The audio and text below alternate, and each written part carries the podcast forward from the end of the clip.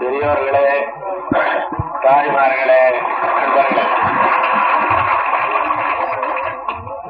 ஐம்பது ஆண்டுகளாக நடைபெற்றுக் கொண்டு வருகின்ற இந்த மன்றத்தினுடைய விழாவில் நான் கலந்து கொள்வதற்கான நல்ல வாய்ப்பு, இந்த விழாவினை தொடங்கி வைக்கின்ற அரிய நிலையும் எனக்கு அளிக்கப்பட்டதற்காக நான் மிகவும் மகிழ்ச்சி அடைகின்றேன். நம்முடைய பெருமதிப்புக்குரிய ராயசு அவர்கள் நான் இந்த விழாவிலே கலந்து கொள்ள வேண்டும் என்று சில நாட்களுக்கு முன்னாலே ஒரு பள்ளிக்கூட திறப்பு விழாவிலே கலந்து கொண்ட நேரத்தில் என்னிடத்திலே அவர்கள் அன்பு கட்டளையிட்டார்கள்.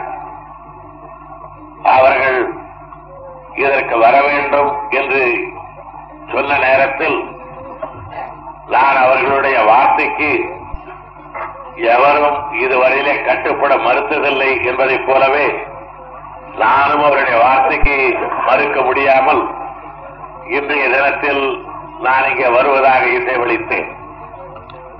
இடையிலே வேறு பல அலுவல்கள் குறுக்கிட்டாலும் இந்த நாள் இங்கே வருவதென்ற உறுதியிலே இருந்து நான் தவற முடியாத அளவுக்கு அவருடைய அன்பு கட்டளை என்னை பிழைத்து இங்கே கொண்டு வந்திருக்கின்றது. இந்த மன்றம் ஐம்பது ஆண்டுகளாக நடைபெற்றுக் கொண்டு வருவது நம்முடைய தமிழகத்தில் தனிச்சிறப்பை அது தனக்கு தேடிக்கொண்டிருக்கிறது என்பதனை மெய்ப்பித்து காட்டுகின்றது. தமிழகத்திலே உள்ளவர்கள் சங்கங்களையும் மன்றங்களையும் துவக்குவதில் வல்லவர்கள், ஆனால் தொடர்ந்து நடத்துவதில் அவர்கள் அந்த அளவுக்கு வெற்றி கண்டதில்லை. ஓராண்டு ஈராண்டுக்குள் அந்த மன்றங்களோ சங்கங்களோ பிளவுபட்டு பல்வேறு வகையான திசை திரும்பி பாழ்பட்டு போயிருப்பதை தமிழகத்திலே நாம் பார்த்திருக்கின்றோம். ஆனால் இந்த மன்றம் ஐம்பது ஆண்டுகளாக தொடர்ந்து நடைபெற்றுக் கொண்டு வருகிறது. நம்முடைய ராயசு அவர்கள் எடுத்து சொன்னபடி மிக பெரியவர்கள் நாட்டினுடைய வரலாற்றிலே பொறிக்கத்தக்க நற்செயல்களை செய்தவர்கள், பெரும்புறமை பெற்றவர்கள், சிறந்த கவிஞர்கள், இவர்களெல்லாம் இந்த மன்றத்திற்கு வந்திருக்கிறார்கள் என்று அவர்கள் குறிப்பிட்டார்கள். இவ்வளவு பேர் வந்து சென்ற இடத்தில் எப்படி ஒரு பூங்காவில் அரசர்களும் அரசிடம் குமரிகளும் அரசிடம் குமரர்களும் உலகினாலும் ஒவ்வொரு வேளையிலே காவல்காரனும் நுழைவதைப் போல் அவ்வளவு பெரியவர்கள் எல்லாம் வந்து சென்ற இந்த இடத்திற்கு நானும் வருவதற்கு வாய்ப்பு கிடைத்ததில் ஆனால் ஒரு பூங்காவில் அரசர்கள் அரசிடம் குமாரர்கள் மட்டுமல்ல, சிற்சில வேளைகளிலே காவல்காரர்கள் வந்து போவது பூங்காவுக்கே கூட நல்லது. ஆகையினாலேதான் இதிலே நான் கலந்து கொள்ள வேண்டும் என்று ராயசு அவர்கள் விரும்பினார்கள் என்று நான் கருதுகின்றேன். அவருடைய தமிழ் புலமையும் நாட்டு பற்றும் மொழி பற்றும் ஏற்கனவே கீர்த்தியோடு விளங்குகின்ற இந்த தனவணிகர் நாட்டுக்கு மிகப்பெரிய பலனை தேடிக் கொடுத்திருக்கின்றது. எந்த செல்வத்தையும் திரட்டலாம், இழக்கலாம், ஆனால் அறிவு செல்வத்தை, பண்பு செல்வத்தை திரட்டுவது கடினம். திரட்டியான பிறகு அவர்களே வேண்டாம் என்றாலும் அது அவர்களை விட்டு போகாது. அப்படிப்பட்ட ஒரு அழியா புகழ் படைத்த ஒரு பெரும் செல்வத்தை, கல்வி செல்வத்தை இந்த இடத்திலே பெற்றுத் தந்தவர்களில் நம்முடைய ராயசு அவர்கள் மிக முக்கியமானவர்கள். அவர்கள் அந்த செல்வத்தை ஈட்டித் தந்தது மட்டுமல்லாமல் அவருடைய வழி வழியாக பலரும் அதே நல்ல துண்டுகளை செய்வதற்கேற்ற விதத்தில் பலர் இந்த செட்டிமார் நாட்டில் தோன்றியிருப்பது அவர் எடுத்துக்கொண்ட முயற்சி தக்க பலனை கொடுத்திருக்கிறது என்பதை உறுதிப்படுத்துவதாக அமைந்திருக்கின்றது. அவர் இன்னும் பல பல ஆண்டுகள் நம்மிடத்திலே வாழ்ந்திருந்து மேலும் பல துண்டாற்றி மேலும் பல தொண்டர்களுக்கு பயிற்சி அளிவித்து இங்கிருந்து தமிழ் மனம், இங்கிருந்து தமிழ் பண்பாடு தமிழகம் முழுவதற்கும் முடியுமானால் பிற இடங்களுக்கும் பரவுவதற்கேற்ற வகையில் அவர்கள் தொடர்ந்து பணியாற்ற வேண்டும் என்று நான் அவர்களை பணிவன்போடு கேட்டுக் கொள்கின்றேன். அவர்கள் வந்து குறிப்பிட்டார்கள், அண்ணாதுரை மதத்திற்கு அப்பாற்பட்டவராக இருக்க முடியாது என்று குறிப்பிட்டார்கள். சில வேளைகளில் மதத்திற்கு மனிதர்கள் அப்பாற்பட்டிருக்கிறார்களா என்பதை விட மனிதர்களுக்கு அப்பாற்பட்ட மதம் இருக்கிறது என்பதுதான் இன்று இருக்கின்ற மிக முக்கியமான உண்மையாகும். மனிதர்களுக்கு அப்பாற்பட்டு மனித உணர்ச்சிகளை மதியாமல், மனித குலத்திற்கு ஏற்படுகின்ற பிரச்சனைகளை தீர்க்காமல், மனித குலத்திலே தோன்றியிருக்கின்ற வேற்றுமைகளை களையாமல், மனிதர்கள் மனதிலே தோன்றுகின்ற மாசுகளை துடைக்காமல், மனிதனுக்கு மாண்பளிக்காமல் ஒரு மதம் இருக்குமானால் அப்படிப்பட்ட மதத்தை மனித குலத்திற்கு அப்பாற்பட்ட மதம் என்று நாம் சொல்லலாம். அப்படி சில மதங்கள் காபாலிக மதத்தை போன்றவர்கள் தமிழகத்திலே இருந்து வந்தன என்பதையும் இந்தியாவிலே இருந்து வந்தன என்பதையும் வரலாறு நமக்கு உணர்த்துகின்றது. மதம் என்று சொல்லுகிற நேரத்தில் மக்களுக்கு ஒரு ஒழுக்க நெறியை, ஒரு குறிக்கோளை, ஒரு லட்சியத்தை, ஒரு வாழ்வு முறையை அது அமைத்துத் தருவது என்றால் நான் முழுக்க முழுக்க மதவாதி. மதம் என்பது மக்களை ஜாதிகளாகவும் குலங்களாகவும் கோத்திரங்களாகவும் பிளவுபடுத்தி ஒருவருக்கொருவர் தாழ்வு குறைவு, ஒருவருக்கொருவர் பார்ப்பது கூடாது, தீண்டுவது கூடாது, ஒருவருக்கொருவர் கலந்து உரையாடக்கூடாது என்பதுதான் மதம் என்றால் என்னை விட மதத்துக்கு விரோதி யாரும் இருக்க முடியாது. இந்த ரெண்டிலே எம்மதம் இவர்கள் மதம் என்பதை பொறுத்து நான் இவர்கள் நண்பனா இவர்கள் நண்பனா பகைவனா என்று அதிலே அடங்கியிருக்கின்றனர். ஆனால் உள்ளபடி நான் அறிந்த வகையில் எந்த மதமாக இருந்தாலும் அதை பற்றி சொல்லப்பட்டிருக்கின்ற கருத்துக்கள், ஏடுகளிலே பொறிக்கப்பட்டிருக்கின்ற தத்துவங்கள், அவைகளுக்காக பெரியோர் தருகின்ற விளக்கங்கள், இவைகளிலே ஒன்றை கூட யாரும் மறுத்து விடுவதற்கில்லை. ஆனால் நடைமுறையிலே வருகின்ற நேரத்தில் தந்த விளக்கத்திற்கு ஏற்ற அளவுக்கு நடைமுறை இருக்கிறதா என்று கேள்வி எழுகிற நேரத்திலேதான் பெருமூச்சு விட வேண்டியிருக்கின்றது. எவ்வளவு சிறந்த தத்துவங்கள், எவ்வளவு அரிய விளக்கங்கள், ஆனால் அவைகள் எவ்வளவு எளிதாக மறைக்கப்பட்டு போய்விட்டன என்பதை எண்ணி பார்க்கிற நேரத்திலேதான் நாம் பெருத்த கவலைக்கு உள்ளாக வேண்டுவர்களாக இருக்கிறோம். ஆனால் அதற்கு காரணம் இல்லாமல் இல்லை. நம்முடைய சமுதாயம் உலகத்திலேயே தொன்மை வாய்ந்த சமுதாயமாகும், மிக பழைய காலத்து சமுதாயமாகும். ஈராயிரம் ஆண்டுகளுக்கு முன்னாலேயே நம்மிடத்திலே நெறி இருந்ததென்றும், இலக்கணம் இருந்ததென்றும், இலக்கியம் இருந்ததென்றும், இன்றைய தினம் மொழி நூல் வல்லவர்களும் வரலாற்று வித்தகர்களும் ஒரு சேர ஒப்புக்கொண்டிருக்கின்றார்கள்.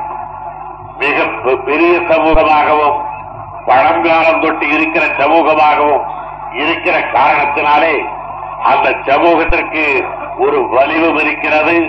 அது பழஞ்சமூகம் என்பதாலே அதிலே ஒரு வலிவற்ற தன்மையும் இருக்கிறது. நான் கண்டிருக்கின்றேன், நம்முடைய இந்த தனவணிக நாட்டிலேதான் தாங்கள் படுத்துக் கொள்வதற்கு படுக்கை மட்டும் இல்லாமல் விருந்தாளிகளுக்கென்று தனியாக படுக்கைகளை ஒதுக்குப்புறத்தில் தொலைவாக வைத்திருப்பார்கள். நாலு பேர் விருந்தாளிகள் வருகிறார்கள் என்றால் உடனே அவைகளை எடுத்து விரித்து அதிலே வந்தவர்களை இருக்கச் செய்வார்கள். அது ரொம்ப நாளைக்கு முன்னாலே பரணியில போடப்பட்டதாக இருந்தால் தைத்த பொழுது வெல்வெட்டிலே தைத்திருக்கலாம். அதை முதல் முதல் பயன்படுத்திய பொழுது மிகுந்த மெதுத்தன்மை அதிலே இருந்திருக்கலாம். ஆனால் பல காலமாக விருந்தாளிகள் வராமல் அந்த படுக்கை உயரத்திலேயே இருந்திருக்குமானால் அதை எடுத்து போடுகின்ற நேரத்தில் விழித்து பார்க்கின்ற பொழுது அதிலே பூச்சி பொட்டுக்கள் சேர்ந்திருக்கலாம், தேள் குட்டிகள் நடமாடலாம், ஒரு பக்கத்தில் ஆடை நைந்து போயிருக்கலாம், இன்னொரு பக்கத்தில் வேறு விதமான கற்கள் எல்லாம் சேர்ந்து விட்டிருக்கலாம். ஆடலை உதற வேண்டும், துடைக்க வேண்டும், பழுது பார்க்க வேண்டும். அப்பொழுதுதான் எந்த நோக்கத்தோடு அந்த படுக்கைகள் தயாரிக்கப்பட்டனவோ விருந்தினருடைய வசதிக்கென்று அதற்கு ஏற்ற விதத்தில் அதிலே பயன் கிடைக்கும். ஒரு சாதாரண படுக்கை பரமானங்கள் பயன்படுத்தப்படாமல் வைக்கப்பட்டிருந்தால் இத்தனை தேவை எதற்கு இருக்கிறது என்றால், நம்முடைய மதம், நம்முடைய தத்துவங்கள், நம்முடைய நடைமுறைகள், நம்முடைய கொள்கைகள் ஈராயிரம் மூவாயிரம் ஆண்டுகளுக்கு முன்னாலே ஏற்பட்டவை என்றால் இடையில் எவ்வளவு அழுக்கேறி இருக்கும். அதனால்தான் வள்ளுவர் கூட சொன்னார், கற்க கசடாரை கசட அரும்படியாக கற்க வேண்டும், படித்தால் மட்டும் போதாது கசட அரும்படியாக படிக்க வேண்டும். அதற்கு புலவர்கள் சொல்லுகின்ற பொருள், மனதிலே இருக்கக்கூடிய அழுக்கு நீங்கும்படியாக படிக்க வேண்டும் என்றவர்கள் சொல்லுவார்கள். நான் அதற்கு கொண்டிருக்கின்ற பொருள், கற்றுக்கொள்ளுகின்ற பொருளிலேயே கூட கசடு ஏறிவிட்டிருக்கும் காலத்தினால். அந்த கசட அரும்படி படிக்க வேண்டும்.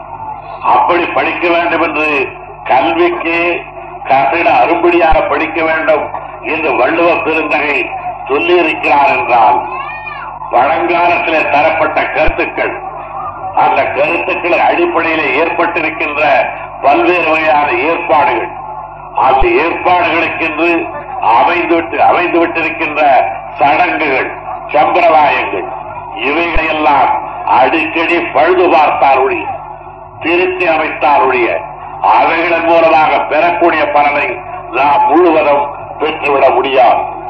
ஆகையால் தான் நாம் பழம்பெரும் சமுதாயம் என்பதனாலே அன்றிருந்த அதே நிலைமை இன்றைய தினம் நம்முடைய நாட்டிலேயோ நம்முடைய மக்களிடத்திலேயோ அல்லது உலகத்திலேயோ இன்று இல்லை என்பதாலே, உலகத்தோடு ஒட்ட ஒழுகுவது மிக தேவை என்பதாலே, நம்மிடத்திலே உள்ள அருமையான கருத்துக்கள், மிகச்சிறந்த ஏற்பாடுகள் இவைகள் இன்றைய நாட்களுக்கு இன்றைய தேவைகளுக்கு எந்த முறையிலே அவைகள் அமைந்திருக்கின்றன என்பதை அடிக்கடி பழுது பார்க்க வேண்டியது மிக முக்கியமான கடமையாகும்.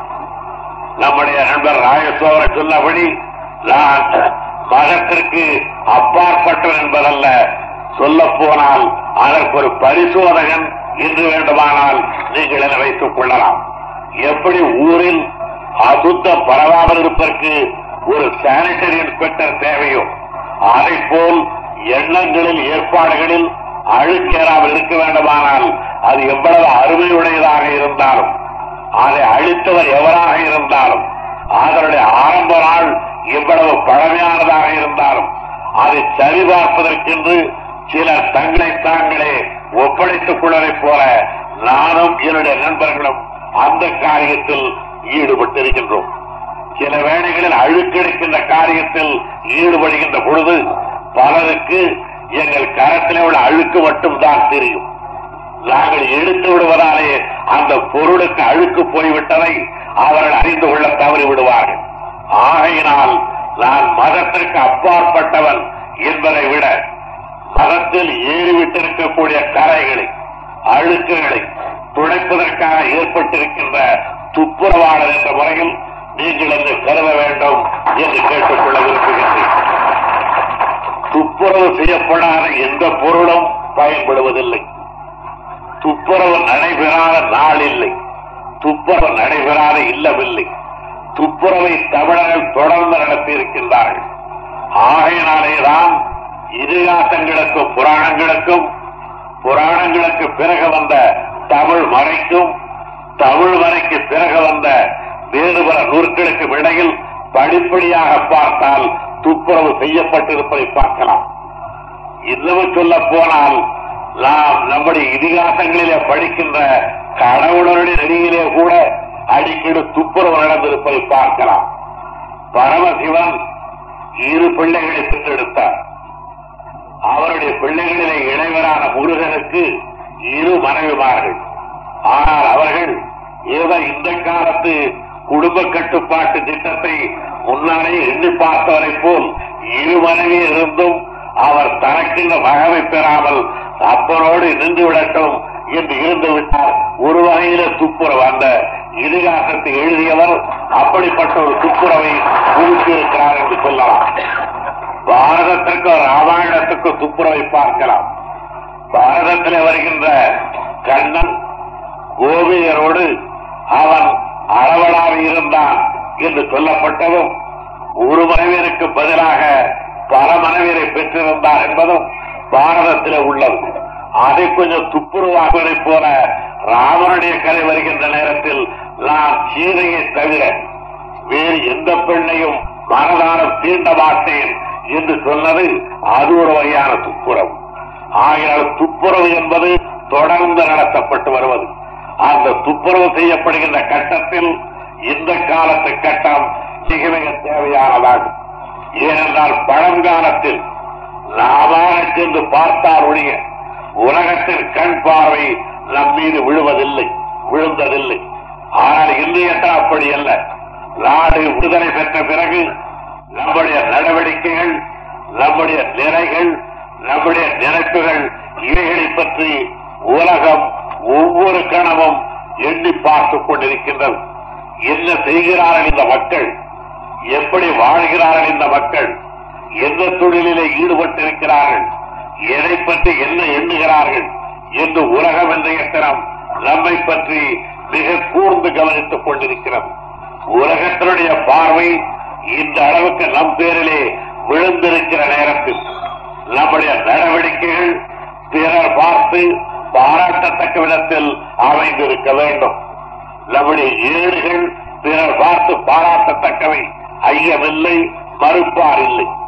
ஆனால் ஏடுகளிலே உள்ள அளவுக்கு நம்முடைய நடைமுறைகள் பிறர் பார்த்து பாராட்டத்தக்க விதத்தில் அமைந்திருக்கிறதா என்றால் இல்லை என்பதனை வருத்தத்தோடு நாம் ஒப்புக்கொள்ளத்தான் வேண்டும். இந்த நிலையை அறிந்துதான் ராமகிருஷ்ண பரமஹம்சரும் விவேகானந்தரும் மதத்தை துப்புரவுபடுத்த விரும்பினார்கள். விவேகானந்தரை விட இந்து மதத்தை துப்புரவாக்குவதற்கு முயற்சி எடுத்தவர்கள் வேறு எவரும் இல்லை என்று தைரியமாக சொல்லலாம். அவர் நல்ல மதவாதி என்ற போதிலும் இந்து மதத்தை ஏறிவிட்டிருந்த கரைகளை நீக்குவதற்கு மிக தைரியமாக, மிக துணிச்சலோடு அவர்கள் ஈடுபட்டார்கள்.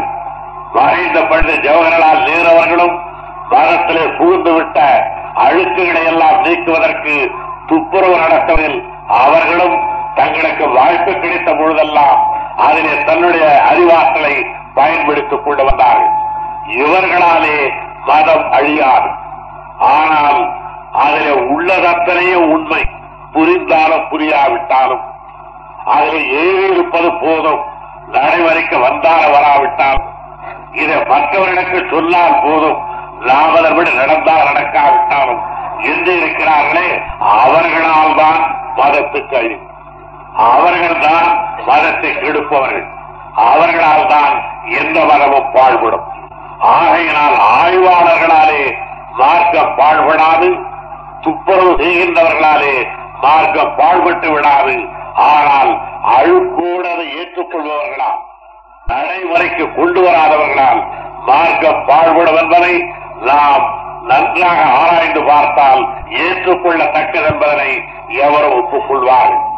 அந்த வகையிலே இந்த சங்கம் தமிழர்களுக்கு அமைந்திருக்கின்ற நெறிகளை பற்றி, அவர்களுடைய வாழ்க்கை முறைகளை பற்றி, அவர்களுக்கு அமைந்திருக்கின்ற இலக்கிய செறி உள்ள காப்பியங்களை பற்றி, அவைகள் மதச்சார்புடையன என்றாலும் மதச்சார்பு அற்றவை என்றாலும் அவைகளிலே சொல்லப்பட்டிருக்கின்ற நற்கருத்துக்களை தமிழர் சமுதாயம் ஏற்று ஒழுகுவதற்கேற்ற விதத்தில் அவர்களை பயிற்சி செய்விக்க வேண்டும்.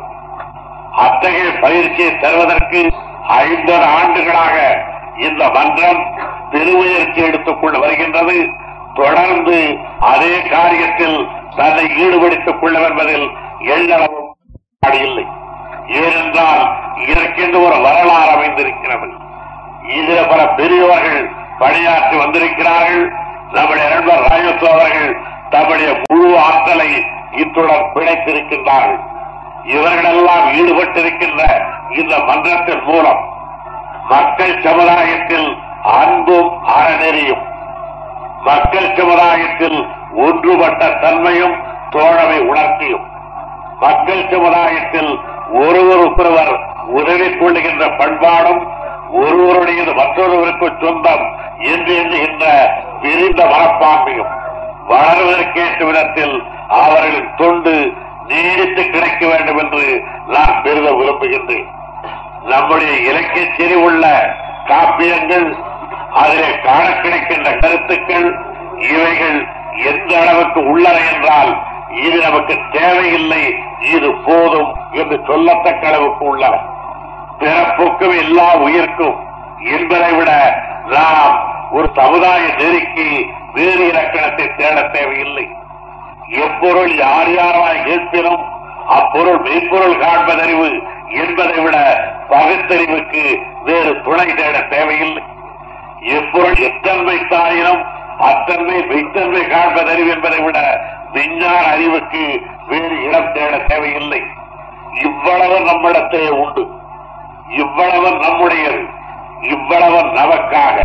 ஆனால் பிறப்புக்கும் எல்லா உயிர்க்கும் என்ற வள்ளுவருடைய திருக்குறளை பற்றி லண்டன் நகரத்தில் அல்லது பெர்லின் நகரத்தில் இங்கிருந்து அனுப்பப்படுகின்ற ஒரு தமிழ் பெரும் புலவர் விரிவுரையாற்ற தொடங்கி அதனை லண்டன் நகரத்திலே உள்ளோர் வியப்போடு கேட்டு பாராட்டி ஈராயிரம் ஆண்டுகளுக்கு முன்பு பிறப்புக்கும் எல்லா உயிர்க்கும் என்ற தத்துவம் உங்கள் நாட்டில் இருந்து வந்ததா என்று கேட்டு பாராட்டி முடித்துவிட்டு தங்கள் பெயர் என்ன என்று கேட்டவுடன் என்னுடைய பெயர் கோதண்டபாடி நாயுடு என்று அந்த ஜாதி பெயரை சொன்னால் பெர்லின் நகரத்து திருமன்றத்தில் விழுந்து விழுந்து சிக்கிறார்கள். பிறப்புக்கு எல்லா உயிருக்கும் என்று ஈராயிரம் ஆண்டுகளுக்கு முன்னாலே ஜாதி வேண்டாம் என்று சொல்லப்பட்ட தத்துவத்தை இவ்வளவு அழகாக விரித்துரைக்கின்றீர்கள். ஆனால் நீங்கள் உங்களுடைய ஜாதி பட்டத்தை விட மறுக்கின்றீர்களே என்பதை எண்ணி பார்க்கிற நேரத்தில் அவர்கள் வியப்பிலே ஆழ்ந்து விடுகின்றார்கள். இன்றைய அந்த பட்ட பெயர்கள் பொருளற்றவையாக இருக்கலாம், பழக்கத்தின் காரணமாக நம்மோடு இருப்பவையாக இருக்கலாம். ஆனால் உலகத்திலே உள்ள மக்கள் இவைகளையும் எண்ணி பார்த்து நம்மிடத்திலே முன்னாலே தரப்பட்டிருக்கின்ற பழைய கருத்துக்களையும் ஒப்பிட்டு பார்க்கின்ற பொழுது நாம் இயேசிலே உள்ள கருத்தின் அளவுக்கு நடைமுறையில் நடந்து கொள்ளவில்லை என்று நம்மை பற்றி தாழ்வாக கருதுகிறார்கள். ஆகையால் இப்பொழுது நாம் செய்ய வேண்டியது நமக்கு ஏடுகளிலே தரப்பட்டிருக்கின்ற ஏற்றுக்கொள்ளத்தக்க கருத்துக்களை நடைமுறையிலே கொண்டு வருவதற்கு முயற்சி எடுத்துக் கொள்ள வேண்டும். அதிலே அவரவர்கள் தத்தமது துறைகளிலே இருந்து அந்த முயற்சியில ஈடுபடுவார்களானால் மிக குறுகிய காலத்தில் நாம் எதிர்பார்ப்பதை விட விரைவான காலத்தில் நம்முடைய தமிழ் சமுதாயம் ஏற்புடைய சமுதாயமாக, ஏழுடைய சமுதாயமாக, எல்லா வளங்களையும் கருத்து வளங்களை பெற்ற சமுதாயமாக உலகத்தார் முன்னாலே அது தலை நிமிர்ந்து நிற்க முடியும். நான் மூன்று ஆண்டுகளுக்கு முன்னாலே மலேசியா சென்ற நேரத்தில் கடாரம் என்ற பகுதிக்கு என்னை அழைத்து சென்றார்கள். கடாரம் என்று நாம் இலக்கியத்திலே படிக்கிறோம், வரலாற்றிலே காணுகின்றோம். கடாரம் கொண்டார் என்று அந்த கடாரம் என்ற இடம் மிகச்சிறிய சித்தூராக மலேசியாவிலே இருக்கின்றது.